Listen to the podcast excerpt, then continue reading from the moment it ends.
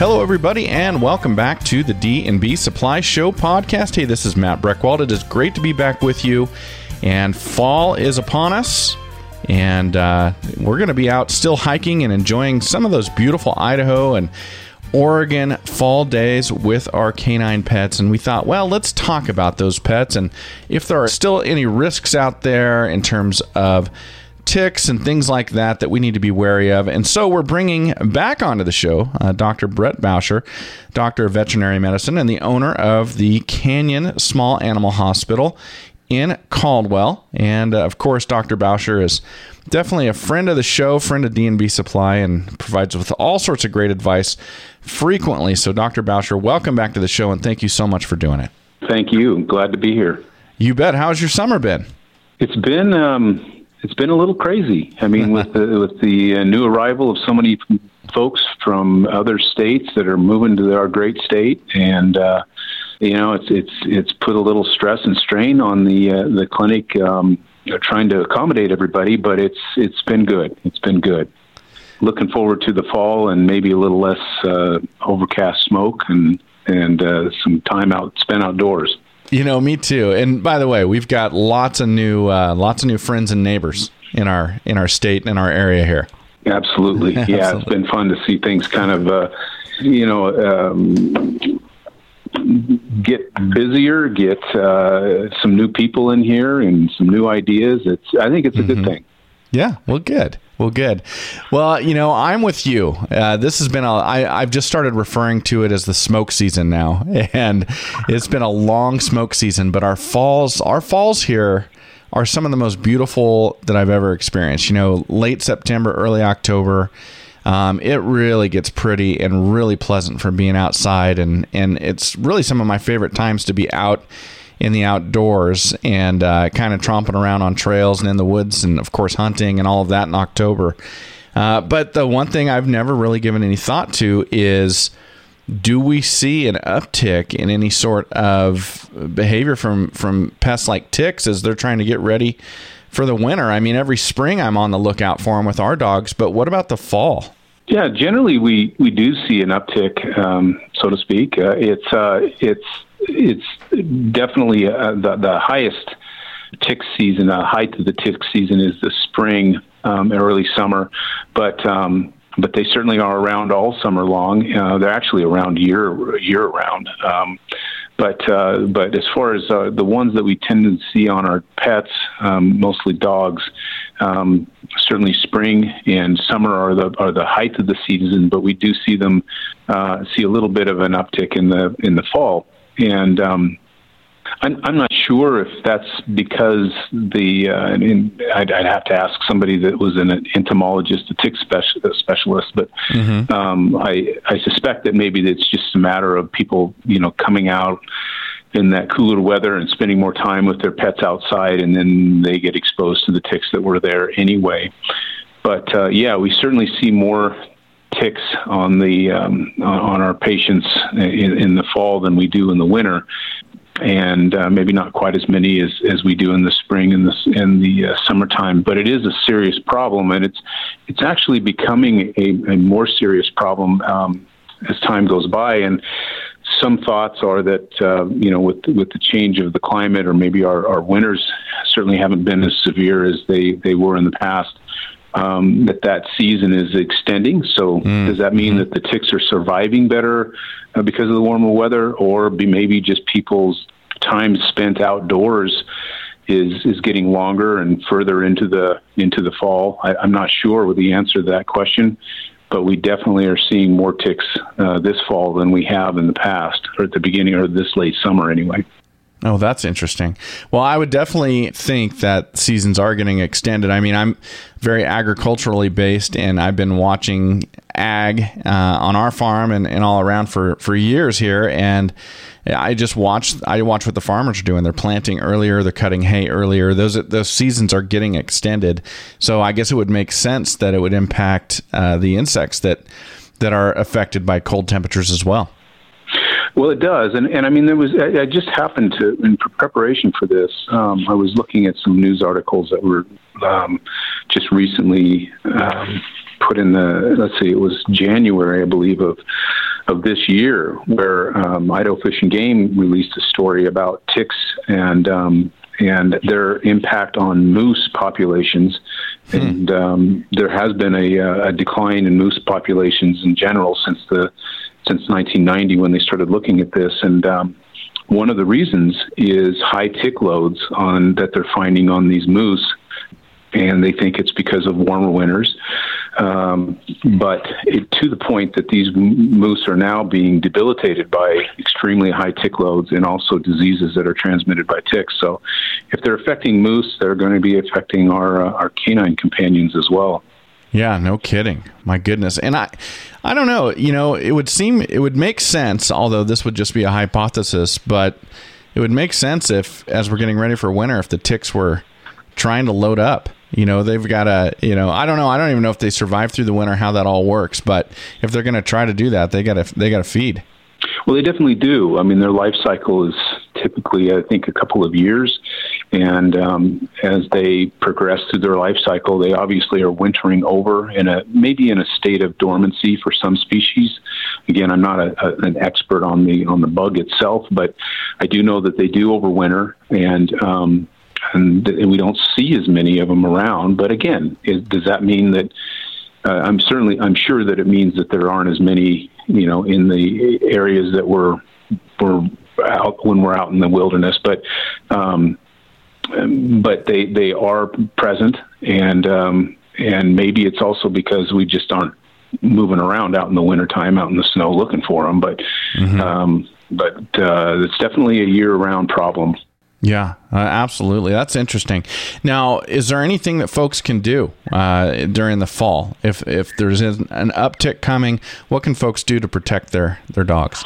There are a lot of products, um, and I think uh, in D and B stores carry quite a few different products, and I think it can be sometimes pretty confusing as um, to the owners of which one are the best. I mean, generally there are um, the the topicals, the liquids that are put on the dog's back, um, and then there are collars available. Usually, that's what you find in uh, retail stores. The oral products tend to be more prescription products, and in general, I would say that. Um, the more money you spend on the product, the probably the better it is. Better in its efficacy, um, its potency, and its safety. Now, that doesn't mean that you know something isn't is certainly better than nothing at all. So, um, when you're choosing a product, I think there's a couple of things that are really important to consider.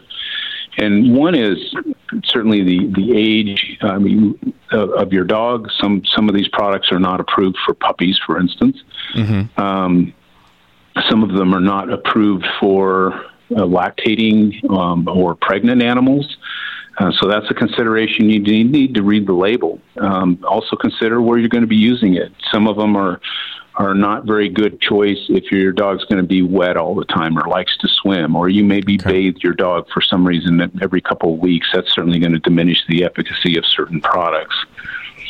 I also tell people, you know, think about the fact that you know, if you've got, let's say, two dogs at home and maybe an adult dog and maybe a puppy, maybe a collar or one of these products that is sort of a tag that hangs down might not be the best choice because the puppy's likely going to eat that. And, um, you know, then there's also uh, consideration of, of um, whether or not you have cats at home because some of these um, topical products can be very, very toxic to cats. Um, even and not not I'm not saying put it if, if, put on the cat. I'm saying if it's put on the dog and the cat is in the same proximity, mm-hmm. um, that can be very toxic to cats. So and and then there's um, exposure to, to children and things like that. So while there are a lot of choices, there there oftentimes can be a lot of um, factors that need to be considered, and, and I, I, I think some research needs to be done before maybe you head out to the store or at least spending some time in the uh, in the pet products aisle and reading the packages and looking for some of those warnings. Yeah, that's interesting. Now, these medicines, these things that help prevent these, you know, ticks, I guess, attaching to the dogs, is it is it something where the tick tastes it or smells it or something like that and just moves on, or is there actually something when they when they actually start uh, feeding off of the dog that systemically it it harms the tick or kills the tick? How does that work? That depends on the product that we're talking about. Um, okay. I mean, most of the topicals are either works sort of like think of uh, the uh, the bug sprays that we might put on ourselves to prevent yes. mosquito bites or, or tick bites. Mm-hmm. Some of them do contain products that are uh, we call pyrethroids or pyrethrins.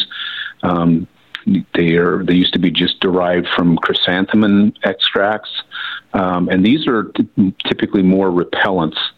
Um, so the ticks are just going to avoid getting on your animal because they detect this this chemical.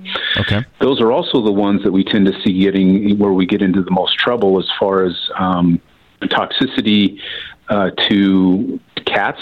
So that's something to remember. Um, the the pyrethroids are not typically not the best choice. Some of them are better than others for for cats um, or dogs in the proximity of cats and people, for that matter.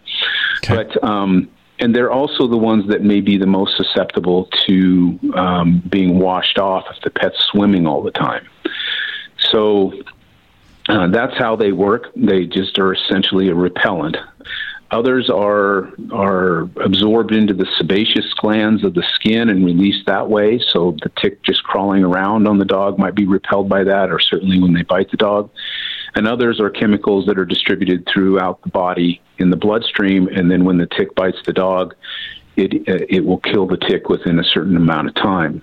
Okay. Now, these are it's not like the tick bites the dog and falls over dead um, with those types of products, but what we're what we're primarily concerned about. I mean, the, the, bite of the tick. I mean, we would rather not have our pets bitten by ticks, but that's um, the, the, not the biggest concern. The biggest concern would be the transmission of certain tick-borne illnesses, mm-hmm. and some of those can be very uh, very serious.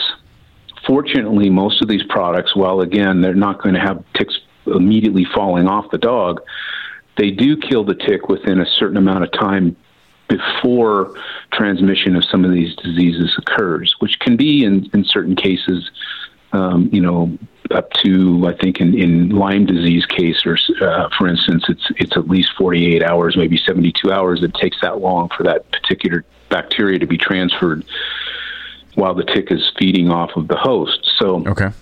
If that product is good enough to kill the tick within a certain amount of time before that disease transmission occurs, then that's you know that's what we're trying to achieve. Interesting. So I did not realize it would take that long. That's interesting. I mean, they bite the dog, and it, that bacteria is it's not immediately introduced, or it just takes that long to get that much bacteria in that it takes hold.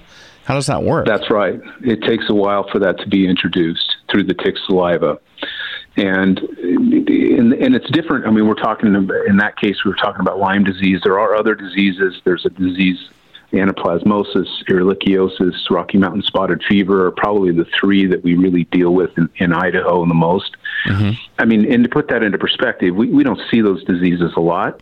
We're seeing more. Um, the the uh, there's a uh, an, an, organization called the uh, Companion Animal Parasite Control that uh, is is a they accumulate data from all over the United States about um, transmission of, of, all kinds of parasites, but certainly ticks and tick-borne diseases.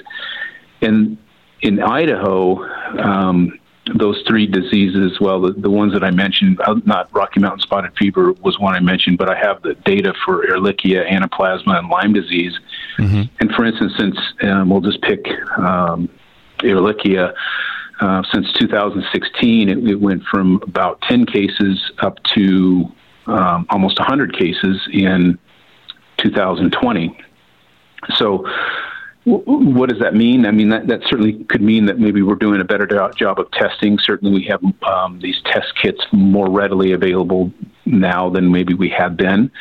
Um, but I think it certainly does mean also that we're just, these dogs are getting more um, infected, affected by these diseases. So, um, I mean, the, the prevention of, of it is the cure, or is is the thing that we want to want to work on the most. Right. Um, and these products are really really great at. I mean, if if it if it repels a tick or if it kills a tick, either way, it's unlikely to transmit the disease. Okay, very good. Now, uh, is there anything that people should be doing in addition to the medications to uh, keep these ticks off of their dogs or away from their dogs?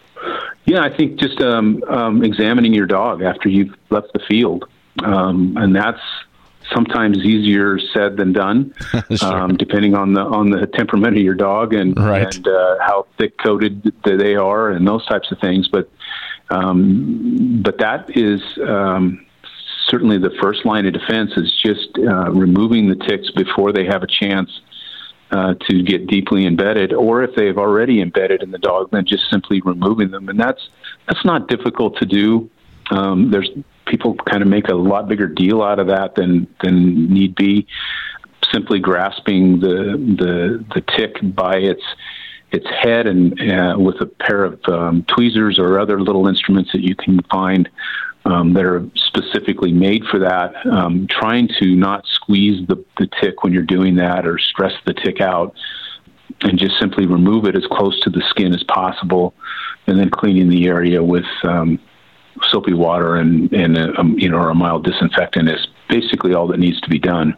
Well, that is great information on ticks. I really appreciate that. With the with the time that we have left, I'd love to ask you you know, as we move into this this period of the year, uh, what other things should people be reminded about that they should be getting ready or be doing for their pets as we move into fall, and then of course winter is not far behind. Just just going back to ticks just for a second, one thing that's really helpful to me um, when people remove ticks from dogs is to identify what the tick is. And there's, uh, and I'm just going to make a brief mention of this. This is uh, an organization called um, the Tick Spotters and it's it's uh, it comes out of the University of Rhode Island, and all you need to do is go online and um, just t- type in tick spotters on your Google, and it'll pop up, and then uh, you simply take a uh, a picture of the tick, specifically okay. the back of the tick, but it tells you how to do this on the website. And um, submit that. And they have a couple of questions for you, and, and then and then there's no charge and then they will identify the tick, which is very helpful if, if, if the people can document. I mean, again, 90% of the time, even if, even if transmission of some of these diseases occurs, your dog is going to be asymptomatic. Their immune system is going to going to handle it, and, and and there's going to be nothing that we need to do. But in those cases where your dog does get sick, it is nice to know what the tick is, and that helps us, you know, maybe narrow down the possibilities of what diseases we're looking for and they will get back to you in a certain amount of time. I don't know what that is until you identify that tick for you, and then they'll help um, put that in their database so that we can um, we can see what kind of d- new diseases are moving into our area. For instance, for a long time we told people we don't have Lyme disease here in Idaho, mm. and while we don't have very much Lyme disease, it is creeping into the area. It's a very specific tick that we thought was just localized to Washington and Oregon called um, Ixodes pacificus. It's a little hard bodied tick, okay. little deer tick.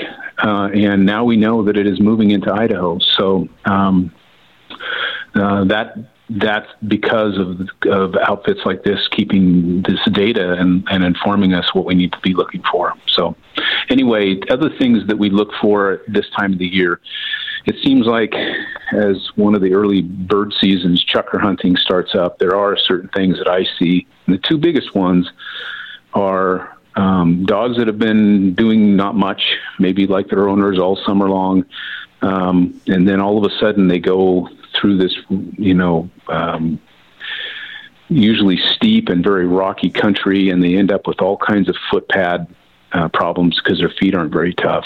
Sure. So probably we might be a little bit late talking about it this year, but I mean, just getting your dog out and running them on maybe a little bit harder ground um, and getting those foot pads toughened up. Um, there are some products that have reported to, to be helpful in, in that. I'm not sure they work very well. They certainly don't work as well as just getting your dog out and getting them some exercise, maybe on some hard ground, and letting those foot pads toughen up a little bit. Um, we also see quite a bit of heat stroke in the fall. Um, you know, on some of these uh, these warm or warmer than average uh, fall days, where we mm-hmm. get into September and sometimes we hit a near 100 degree temperature, and now all these dogs are doing this vigorous activity out in the the um, the desert and something like that, and they're just not acclimated for it because they haven't exercised maybe enough all year, and we see uh, heat stroke um, as a problem. Occasionally, we see interactions with rattlesnakes because they're still out and about, and yeah. now we're putting dogs out into their territory. We see some rattlesnake bites. Um,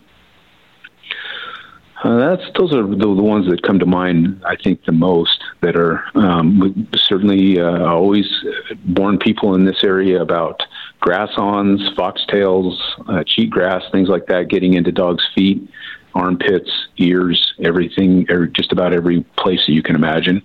Mm-hmm. So if your dog comes home from a hunting trip shaking their head, it's probably a good idea to, to take them to your veterinarian and have them checked and make sure they don't haven't picked up one of those grass awns in their ears because that's a very common thing. What you know, I wanted to ask you about that. So you get a you get a foxtail or something like that in your dog's ear. He's shaking his head. I mean, what happens if if he goes untreated? Well, they don't. I mean, they they just kind of keep on traveling down the ear canal, and uh, eventually um, can perforate through the eardrum and end up in the middle ear and cause some pretty severe infections. I mean, we hmm. pull these grass awns out of dogs' ears external ear canal, middle middle ear, um, uh, all summer long. And uh, wait and see is not really the way to. If you think your dog has been out in the cheatgrass or the yeah. or the um, a lot of these foxtails around, uh, and they're shaking their head, it's better to have them take you know have us take a look because they don't generally come out on their own. Um, sometimes we'll find them, you know, buried in a lot of earwax and so on, but they're still causing inflammation in the ear, and and um, and they need to be removed. Well, Dr. Bauscher, I as always, you are a wealth of information and helping to uh, help us enjoy our pets out here in Idaho and Eastern Oregon. Thank you so much for coming on and, and being a resource to us again. Always glad to help. Yeah, good talking to you. Well, we hope that's helpful, everybody, and thank you all to being here. Here is to you and your Western lifestyle, however you define it.